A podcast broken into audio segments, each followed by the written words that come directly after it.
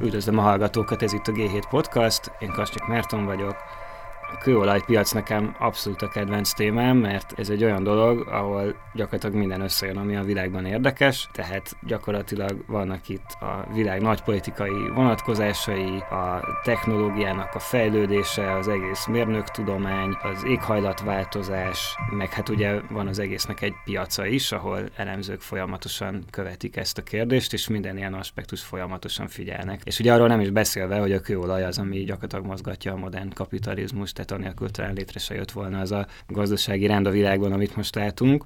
Úgyhogy szerintem ez egy különösen érdekes kérdés, és részben erről fogunk beszélni ma Pletser Tamással, aki az Erste befektetési ZRT-nek az olaj- és gázpiaci elemzője.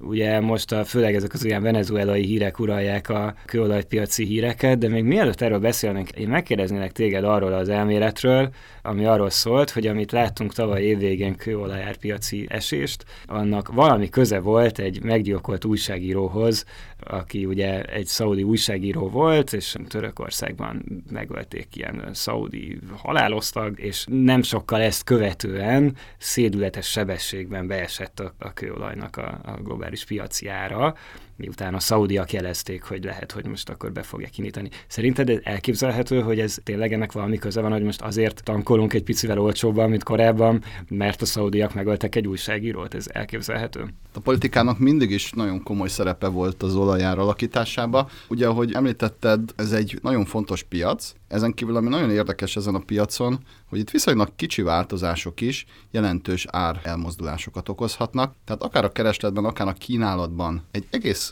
kis tényező megváltozik, az megmozgatja az árakat, mivel mind a kereslet, mind a kínálat rendkívül rugalmatlan.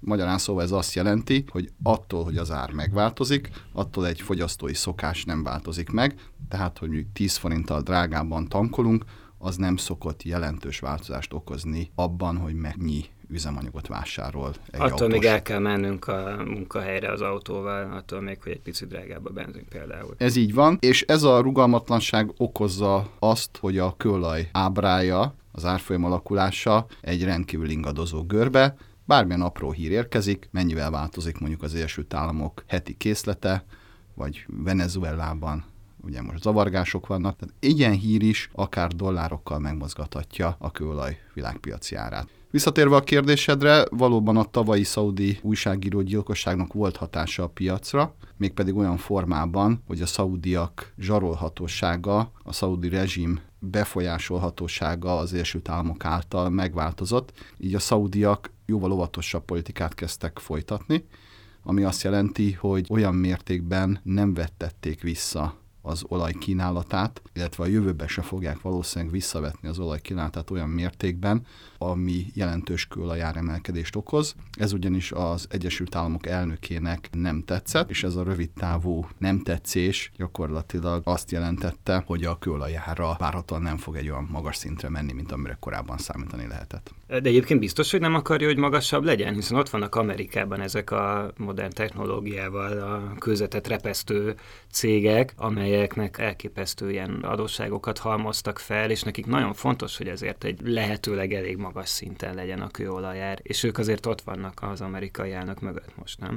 Jelenleg az első Államok még mindig nettó olajimportőr, bár ez a függés jelentősen változott. Még egy 15 évvel ezelőtt több mint napi 10 millió hordó olajat importált az Egyesült Államok, ma ez a függés gyakorlatilag lecsökkent kb. napi 2 millió hordóra, és valóban, ahogy mondtad, az amerikai... Ezt egyébként nagyjából hogyan kell látni? Tehát hány, hány millió hordót termelnek a világban naponta, és hol mennyit fogyasztanak, meg termelnek ebből? Ezt így el tudod mondani egy picit rövid. Igen, kb. 100 millió hordó jelenleg a fogyasztás. A termelés megoszlik ugye a világban. A legnagyobb termelő országok Oroszország, az Egyesült Államok, illetve Szaudarábia, ezek fejenként olyan 11-12 millió hordót termelnek jelenleg is. Ezek az országok együtt gyakorlatilag a 40%-át adják a kínálatnak, a fennmaradó 60%-ot pedig a többi állam adja. Ami lényeges még, hogy van egy fontos csoportosulás, az az OPEC, ami ugye a kőolajtermelő országokat fogja össze.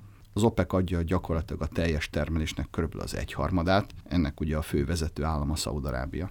És, és ezeket az országokat teljesen különbözőképpen érinti az, hogy milyen bordonkénti olajáron lesz fenntartható a termelésük. Ez így van, ezeknek az országoknak az olaj jelenti a főbevételi forrását, de mindegyik ország más olajár mellett kerül egyensúlyba. Arról mit gondolsz, amikor a szaudiak arra tesznek, hogy összességében bizonytalanak tűnő, de azért nagyon határozott kísérleteket, hogy diversifikálják a gazdaságukat a következő évtizedekre? Hát Szaudarábia egy rendkívül nagy dominó ezen az olajpiacon. Ugye egy nagyon komoly termelőről van szó, 10-11 millió hordók között szokott Szaudarábia termelni, függően attól, hogy az OPEC megalapodások alapján mennyi kvótát kap. Az országnak a bevételének a jelentős része a kőolajból származik. Ez az ország egy olyan alapokon van, hogy van egy uralkodó osztály, egy szaudi uralkodó réteg, illetve létezik a vahabista papság, és a kettő között van egy nagyon erős kapocs.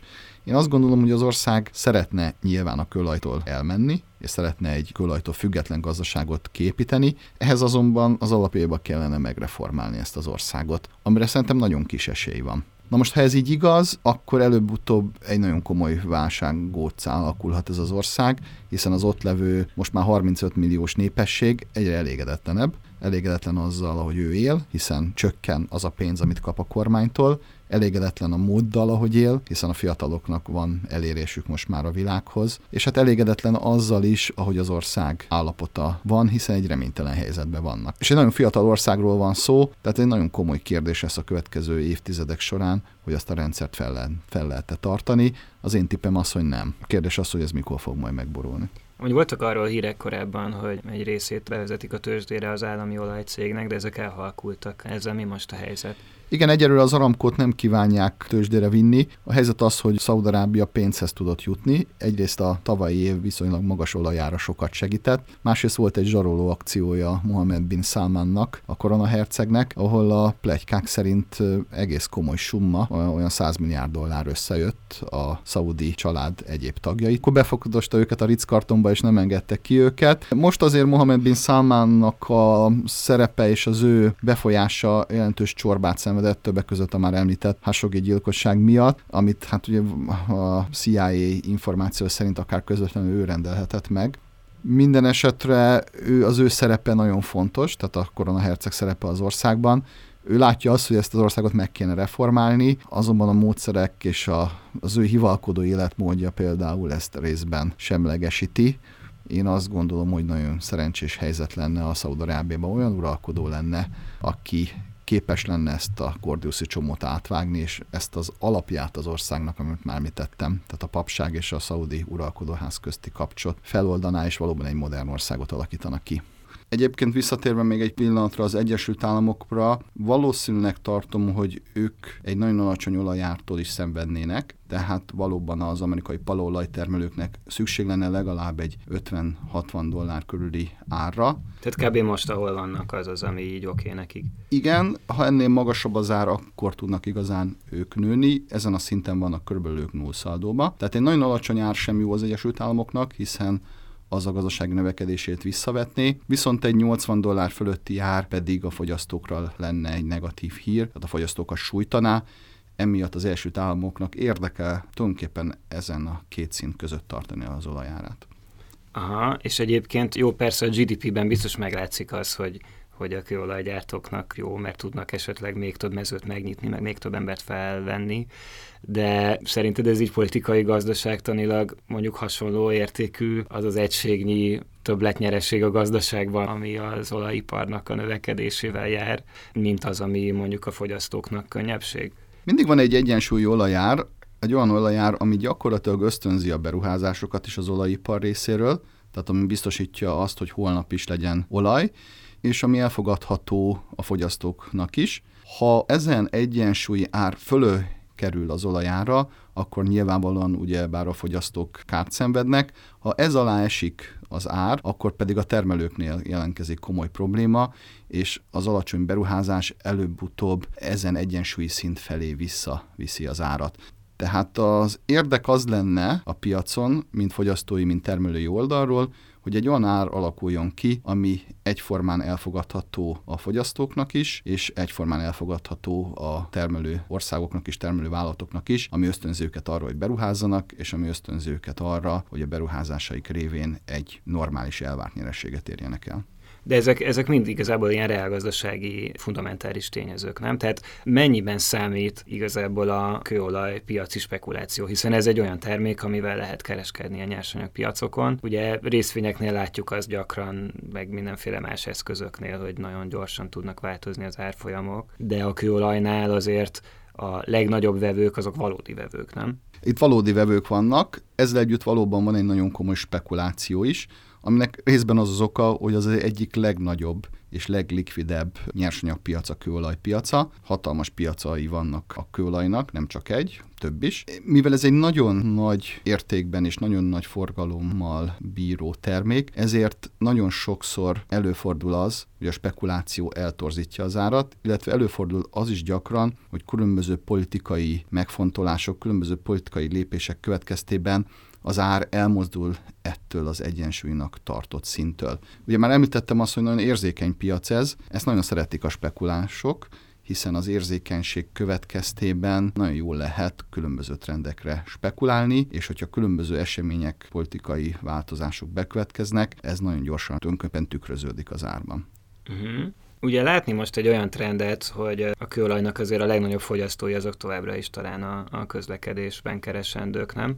Nem tudom, hogy ez így százalékosan hogy van, hogy most a műanyagipar hogyan szívja fel igazából a kőolajnak a különböző származékait, vagy amit finomítanak belőle, de ugye most azt látni, hogy mindegyik autógyártó nagyon nagy hangsúlyt fektetett arra, hogy, hogy elkezdjenek elektromos autókra átállni. És az nyilván ennek is vannak korlátai, feltételezem, hogy nem olyan könnyű ugye az akkumulátorok most ott eléggé meg vannak szorulva, hiszen nincsen elég nyersanyag ahhoz, hogy elég jó akkumulátorokat csináljanak. Viszont látni azt, hogy elkezdte keresni az alternatíváját a piac gyakorlatilag, és, és általában a közlekedési szektor is a kőolajfüggő mobilitásnak. És hogyan látod, hogy ez hosszú távon, akár ilyen évtizedes léptékben, hogyan hathat a kőolajpiacra? Ez nem egy új keletű folyamat, ha megnézzük a kőolaj felhasználását a 70-es években, akkor lát, látjuk azt, hogy a 70-es években a kőolajat használtuk a közlekedésre, a műanyaggyártásra, a fűtésre, elektromos áramtermelésre és néhány egyéb ügyre. Gyakorlatilag a mai időkre két olyan terület maradt fenn, ahol a kőolajnak még nagyon erősek a pozíciói, Egyrészt a közlekedés, a kitermelt kőolaj 70%-át közlekedési célokra használjuk, másrészt a műanyag ipar, a műanyag gyártásnak egyik legfőbb alapanyaga továbbra is a kőolaj. Vannak olyan területek, ahol azonban veszély fenyegeti a kőolajnak ezt a szerepét, leginkább a földgáz az.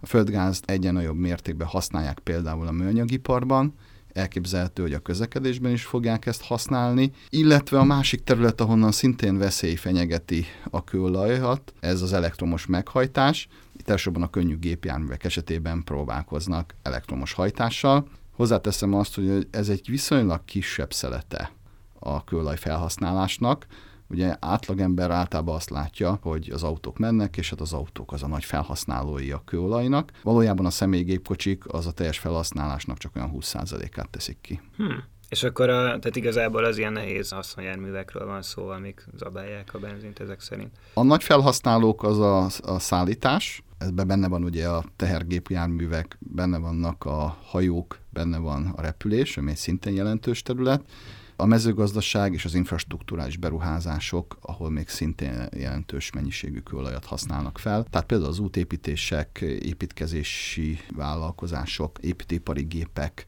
illetve a mezőgazdaság, ezek nagyon komoly felhasználói a kőolajnak. Tehát elsősorban egy másik foszilis energiahordozó irányából kell félnie a kőolajnak, tehát maximum a gáz oldaláról. Aki mondjuk azt várna, hogy az elektromos autóktól csökkenni fog a kőolaj felhasználás, az valószínűleg előre rohan az eseményeknek.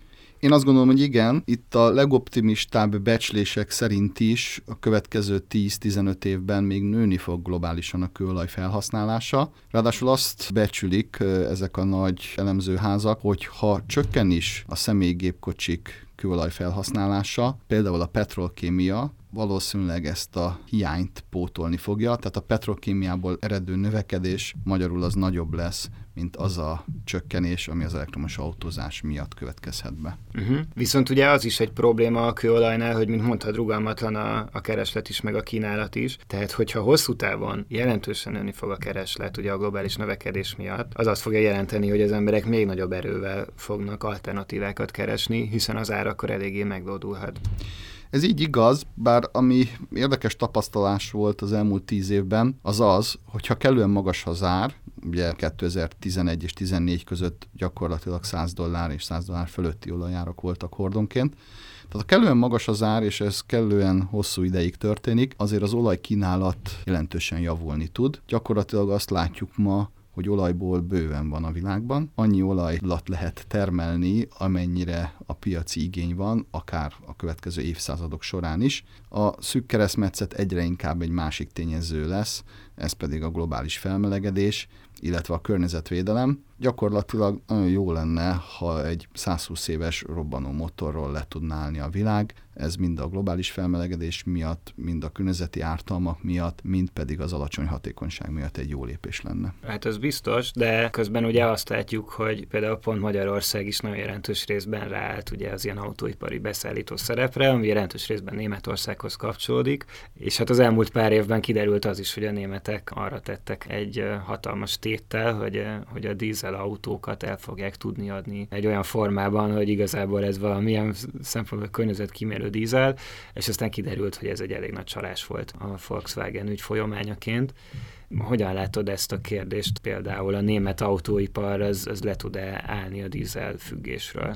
Én azt látom, hogy az Európai Unió azért, hogy megfeleljen a különböző klíma megegyezéseknek és egyezményeknek, ezért elkezdett különböző lépéseket, és az autóiparon belül ennek úgy akartak megfelelni, hogy a dizelizáció irányába vitték el a személygépjárműveket, ami egyébként széndiokszid esetében egy 10%-os megtakarítást valóban jelentett, viszont a dízelnek vannak egyéb problémái, a finompor, az NOx és egyéb káros anyagok kibocsátásában jóval rosszabb számokat tudnak a dízel személygépkocsik, mint akár a benzin, akár a hibrid járművek.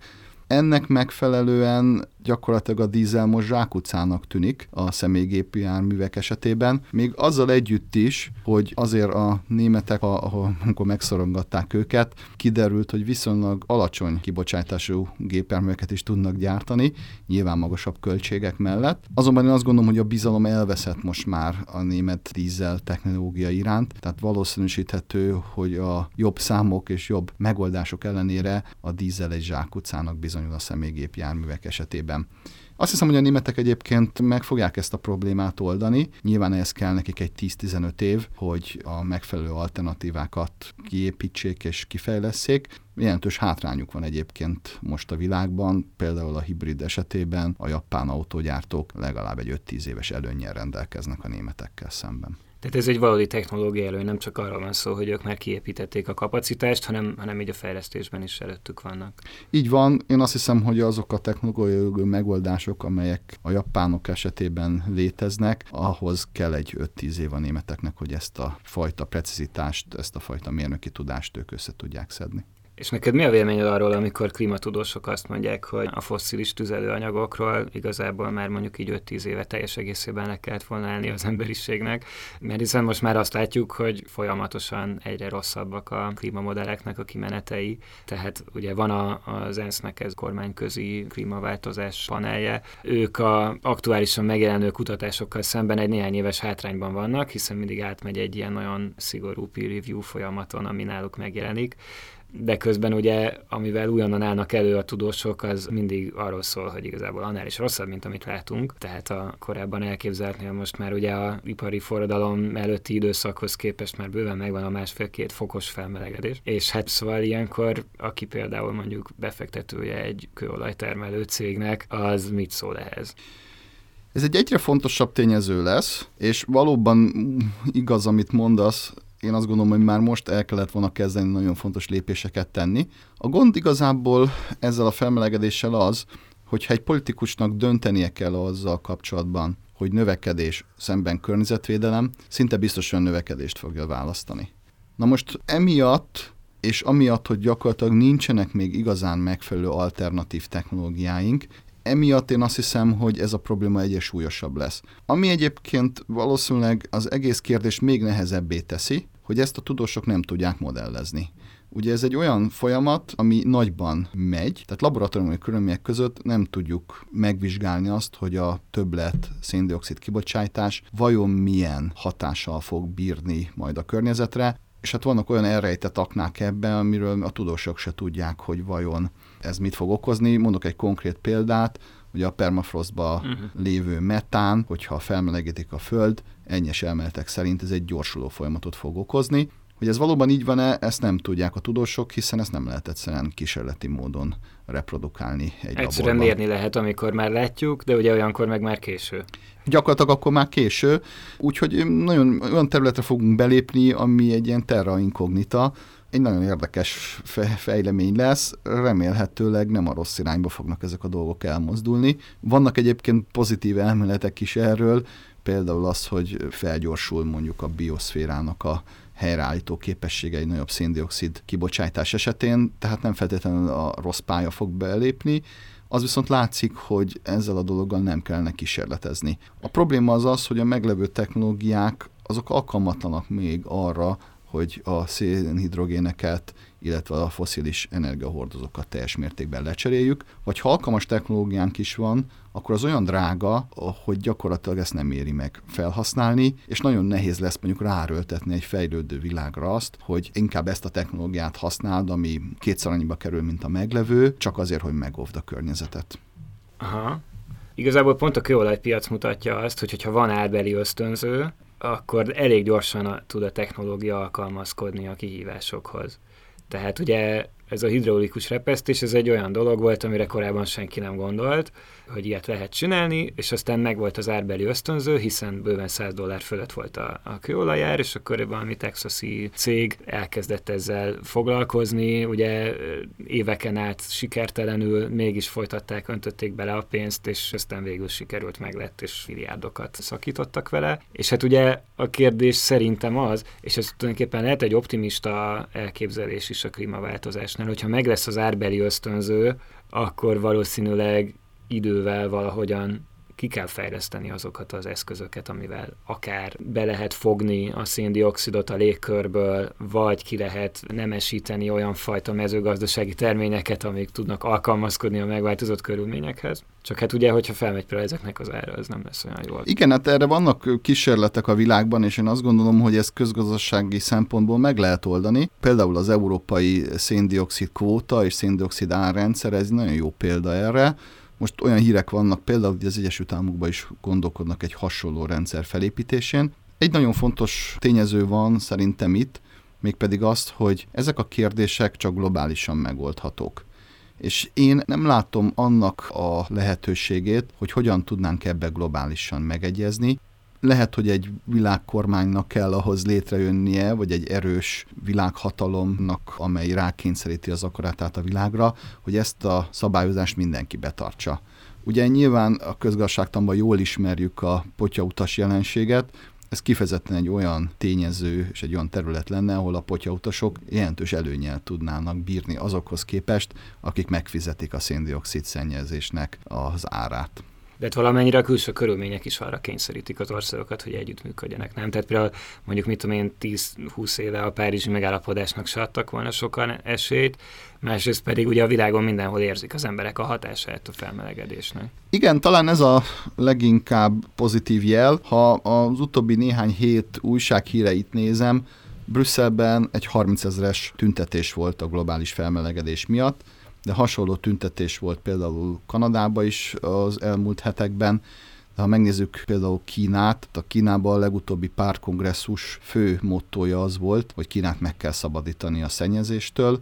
A fő mondani valója a pártnak az volt, hogy a tíz legnagyobb kínai várost ki kell tisztítani, Egyébként ez egy fontos hír volt például a világ földgázpiacának is, ugyanis olyan ütembe kezdte el a cseppfolyós földgázt vásárolni Kína, amire senkire nem számított, Sokan azt mondták két-három évvel ezelőtt, hogy a cseppfolyós földgázpiacon túlkínálat lesz 2019-2020-ra, ezzel szemben lassan hiány kezd kialakulni, mert a kínaiak minden cseppfolyós földgázt megvásárolnak. Hú, ez át is vezet a következő témához. Magyarország is egy ilyen érdekes geopolitikai helyzetben van a különböző földgázvezetékek és cseppfolyós földgáz terminálok meccéspontjában, ami hát ugye a magyar lakosságnak is egy, egy elég fontos kérdés, hiszen ugye most is pont tél van, ilyenkor most ugye a hatósági áras rezsit fizetjük, de hát ezt ugye az, hogy a energiacégeknek ezen mekkora nyereségük van, ezt, ezt jelentős mértékben ugye a, a földgázárak határozzák meg. Hogyan áll most a helyzet, mik a legfontosabb tényezők így Magyarország számára? Hát Magyarország számára a legfontosabb tényezők azok a következőek. Egyrészt, ha megnézzük az összeurópai képet, 2014-ig volt egy jelentős gázfogyasztás csökkenés, ami viszont 2014-ben megfordult, és egy markáns emelkedés volt a gázfogyasztásban Európában, aminek egyébként a fő oka az az, hogy a megújuló energia mellé kiegészítő kapacitásként egyre több gázüzemű berendezést, áramtermelő erőművet állítanak be a villanyhálózatba. Tehát gyakorlatilag van most egy keresett növekedés, ennek megfelelően egyébként az elmúlt másfél évben az árak is emelkedtek. A korábban jellemző 12-13-14 euró per megawattórás árszint most jellemzően 20 euró fölé került. Magyarország szempontjából a jövő egyébként bizonyos szempontból biztató, ugyanis látszik az, hogy egyre több alternatív lehetőségünk van. Egyrészt van egy romániai forrás, ahonnan várhatóan 2020 után gáz jöhet Magyarországra. Itt ugye ilyen nagy birkózás van most, Ausztria, Románia, Bulgária is benne van valamennyire ebben. Mi, mi most a, a, az aktuális helyzet a román gázmezőknél? Egyelőre úgy tűnik, hogy ezeket a mezőket nem kezdik kitermelni. Most ugye Romániában volt egy komoly költségvetési megszorítás, többek között ők befagyasztották a gázárakat három évre. Ennek megfelelően a fő beruházó cég, a romániai Petrom, illetve az amerikai partnere az Exxon egyre felfüggesztette a beruházást. Én azt gondolom, hogy ami késik azonban nem múlik, itt valószínűleg előbb-utóbb ezek a cégek megegyeznek a román kormányjal, és ezt a fekete-tengeri gázvagyont ki fogják termelni. Másrészt volt egyébként egy vita valóban akkörül, hogy ezt a gázt Romániától nyugatra kikereskedhet vele, illetve kioszthatja szét nagyon úgy tűnik, hogy azért itt a magyar fél álláspontja és a magyar fél befolyása erős lesz, és a gáznak egy jelentős részét Magyarország disztribútálhatja a régióba. Ez egy jó hír, azt gondolom a számunkra. Visszatérve még a forrásokhoz, ugye van már több mint tíz éve egy terv arra, hogy a horvát Krük-szigetén egy LNG, tehát egy cseppfolyós földgázállomás legyen. Itt is történtek előrelépések, illetve ami nagyon érdekes, és talán kevésbé ismerik a magyar fogyasztók és a magyar közvélemény azt, hogy a földközi tengerben hatalmas mennyiségű gáz találtak az elmúlt évtizedekben, és egyre komolyabb tervek vannak arra, hogy ez a földgáz különböző formába, akár cseppfolyós, akár vezetékes formában eljön Európába. Ez az Izrael-Ciprus közötti mező, vagy, vagy hát, ez merre felé van? Ez van, Egyiptomban volt egy hatalmas találat, uh-huh. Izraelbe több mezőt is találtak, de valóban a legnagyobb mező az Ciprusnál van, ami hát egy 300 évnyi magyar fogyasztásnak megfelelő mező az első becslések szerint. És ezek könnyen kitermelhetőek, vagy, vagy csak egy, egy ilyen magasabb árszint mellett? Mivel ez egy nagyon nagy mező, és általában itt a beruházási költségek fixek, ezért a hatékonysága, illetve az ára ennek a kitermelésnek viszonylag alacsony lesz, hiszen nagyon nagy mezőről van szó, ami akár évtizedekig termelhet és elláthatja elsősorban Dél-Kelet-Európát. Nagyon komoly lehetőségek vannak itt, tehát látható az, hogy azért az orosz gáznak egyre több alternatívája lesz, és ez számunkra, Magyarország számára és a magyar fogyasztók számára egy nagyon jó hír. És például látsz arra esélyt, hogy ez így politikai vonalon, az orosz külpolitika szempontjából így fog bármilyen változást okozni, esetleg még harciasabb beavatkozást az európai ügyekbe, hiszen nekik nagyon fontos, hogy megtartsák ezt a mostani a monopólium közeli helyzetüket az európai gázpiacokon. Nyilvánvalóan ők próbálnak majd lobbizni, vannak például olyan hírek, amely szerint Romániában is ők próbálják az ott levő tevékenységet akadályozni, én azt hiszem, hogy hosszabb távon erre nincs esélyük, hosszabb távon az ő befolyásuk csökkenhet. Egyébként Németországban miért tudtak ennyire jó pozícióba kerülni? Németország tradicionálisan egy komoly vevője az orosz gáznak. Fizikailag ez az északi áramlat 2 az a legrövidebb távolsága a Jamal mező és Németország között. Tehát ennek a gázvezetéknek nem csak politikai szempontból van relevanciája, hanem én azt gondolom, hogy közgazdasági szempontból is. Nyilván a németek annak nagyon örülnek, hogy a orosz földgáznak egy jelentős részét ők oszthatják ki Európába, és hát azt sem szabad elfelejteni, hogy Ukrajna esetében nem csak politikai problémái vannak Oroszországnak, hanem az is, hogy a rajta átmenő vezetékek állapota rendkívül rossz, nagyon nagy kérdés az, hogy ki lesz az, aki a szükséges 10-20 milliárd eurót ebbe a vezetékrendszerbe majd befekteti. Ez egy nagyon komoly pénz, viszont ennek a megtérése rendkívül bizonytalan. Én azt gondolom, hogy nem csoda, hogy ezt nem akarja senki megtenni és az Oroszországot kikerülő Közép-Ázsiából ugye délebre kerülő vezetékek, ez ugye egy ilyen hosszú ideje egy álma volt az Európai Uniónak, hogy ezt sikerül megvalósítani. Erre gondolom változatlanul alacsony az esély, hogy egy ilyen megvalósuljon. Itt is azért vannak előre lépések, tehát a tanapvezeték, ami átmegy majd Törökországon, az valószínűleg megépülésre kerül. A gond inkább az az, hogy Törökország környékén nagyon sok gáz van, azonban ezek olyan politikailag bizonytalan országok, ahonnan nem biztos, hogy ezt a gázt el lehet Európa felé szállítani. Tehát jelentős földgáz van Azerbajdzsánban, valószínűleg ez fog jönni majd a tanapon. Jelentős földgáz van Iránban, azonban itt komoly problémák vannak ugye politikailag. Ugyancsak jelentős földgáz van Irak északi részén, ahol a kurdok laknak. Itt a törökök és a kurdok közti feszültség okozhatja ennek a földgáznak. Ez egy geopolitikailag nem a legstabilabb régió, és hát ugye Szíriában ott vannak az oroszok, tehát ennek is lehet valami köze a végső geopolitikai kimenetelhez. Ez így van. Általában az energetikában nem feltétlenül a közgazdaságtanilag legoptimálisabb megoldások szoktak megszületni, hanem amelyek politikailag is elfogadhatóak. Tehát ezekhez képest egy egyiptomi, izraeli gáz sokkal stabilabbnak és biztos biztosabbnak tűnik, mint egy iráni, észak-iraki földgáz, vagy akár egy türkméngáz. Hú, ez egyébként meg ez a korábbi beszélgetéshez kapcsolódik, de van a, a kőolajtermelés meg az éghajlatváltozás között egy, egy másik ilyen másik irányba ható folyamat is, ugye, hogy uh, ahogy olvad az északi égtakaró, meg a, ugye a déli is, egyre több helyen lehet kutatófúrásokat végezni, és hogyan látod az eddigi eredmények alapján, ez mennyiben fogja megváltoztatni, vagy eltolni a, a kőolaj piac termelési oldalát?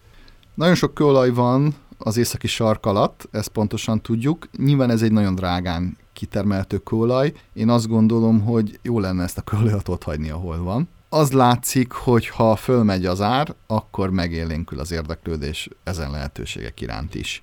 Egyelőre ez a mostani 60 dollár körüli brand szint arra kevés, hogy ezt a kőolajat onnan kitermeljük, tehát az tartósan tényleg 100 dollár fölötti kőolajra ára lenne szükség, hogy az északi tenger alól is termeljünk kőolajat. Rengeteg van. Én csak arra emlékszem, hogy karrierem során 2004-ben egy Rosneft nevű orosz olajipari cégnek csináltuk a kibocsátását, amely én is közreműködtem.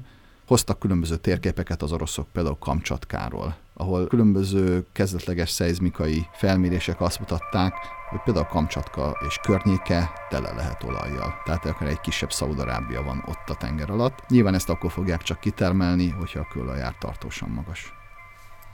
Köszönöm szépen, Pecser Tamás volt a vendégem, találkozunk a jövő héten. Köszönöm szépen én is.